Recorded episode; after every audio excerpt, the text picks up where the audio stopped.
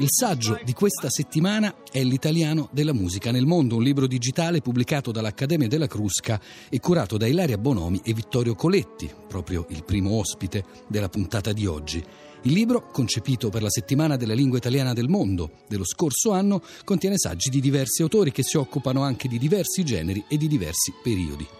Tra questi Stefano Telve, che già autore per i tipi del mulino di That's Amore, l'italiano nella musica leggera, ha contribuito a questo volume con un saggio su italianismo reale e italianismo percepito nella musica leggera straniera, uno sguardo su Germania, Croazia e Olanda dagli anni 50 a oggi. Stefano Telve insegna storia della lingua italiana all'Università di Viterbo e oggi è nostro ospite qui alla Lingua Batte.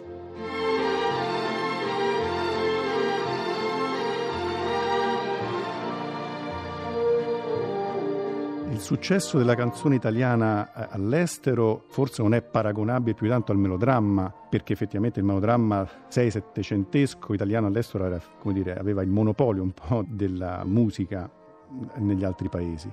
Eh, per la canzone italiana all'estero tutto sommato non è così, però certamente il successo della canzone italiana all'estero è legato fortemente al melodramma potremmo ricordare perlomeno direi due un paio di nomi. Eh, il primo insomma è Caruso. Caruso mh, nasce in un periodo anche felice perché non soltanto aveva una voce che si è scoperta poi incredibilmente fonogenica eh, per l'epoca, eh, ma soprattutto canta incidendo su vinile e poi per radio eh, le sue canzoni.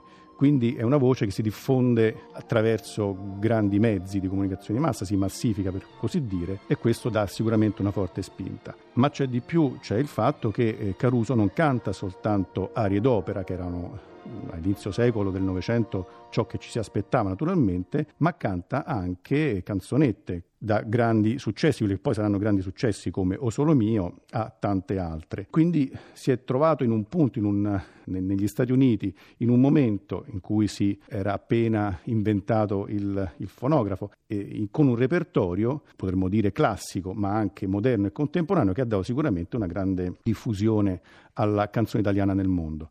Un fenomeno paragonabile a questo, direi spostandoci in avanti nel tempo, è quello di Pavarotti. Una data emblematica, io credo, possa essere il 1986. Pavarotti riceve da parte di Lucio Dalla la proposta di cantare la sua canzone Caruso, che lui aveva scritto due anni prima, per una miniserie tv americana, dal titolo Mamma Lucia con Sofia Loren e John Turturro. Qualche anno più tardi Pavarotti disse se canto il pop è colpa di Caruso, appunto la canzone di Lucio Dalla. E direi una data emblematica perché non soltanto Pavarotti comincia a cantare il pop, ma un anno e mezzo dopo, nel 1990, Domingo, Carreras e appunto Pavarotti fanno il loro exploit a Caracalla e fondano, potremmo dire, eh, quella che oggi chiameremo la pop opera. E sulla scorta di questi tre eh, cantanti sono nati tantissimi altri cantanti, anche soprattutto stranieri, che cantano in lingua italiana all'estero. E quindi potremmo dire effettivamente il canto italiano all'estero è legato strettissimamente all'opera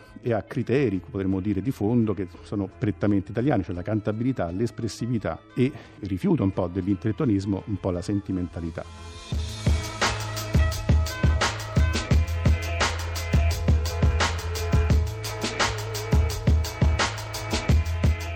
Titoli, ritornelli, gli interpreti che dall'Ottocento in avanti hanno avuto più successo sono non soltanto le canzoni legate appunto a Caruso, ma anche altre eh, legate invece a nomi che noi ricordiamo ancora, cioè e a Mario con la canzone del Piave, Bixio, autore di Mamma e di vivere di tanti altri successi, specie eh, all'estero, e poi Carosone con Torero e, e così via. Peraltro, insomma, alcuni di questi titoli poi sono ancora oggi dire, in circolazione eh, nel, nel, nostro parlare quotidiano un po' ironico, no? tubo fa l'americano, appunto di Carosone è qualcosa che ancora noi stessi usiamo riferendoci a qualcun altro. Ma poi ovviamente eh, di nuovo Sole mio, il più grande forse successo della storia, torna a Sorriento, non ti scordare di me, fino ad arrivare poi negli anni 50, siamo nel 58-59 quando abbiamo nel blu dipinto di blu ovviamente Volare che è un grande rilancio della canzone italiana all'estero e poi anche quel successo quasi intramontabile che è Marina di Rocco Granata.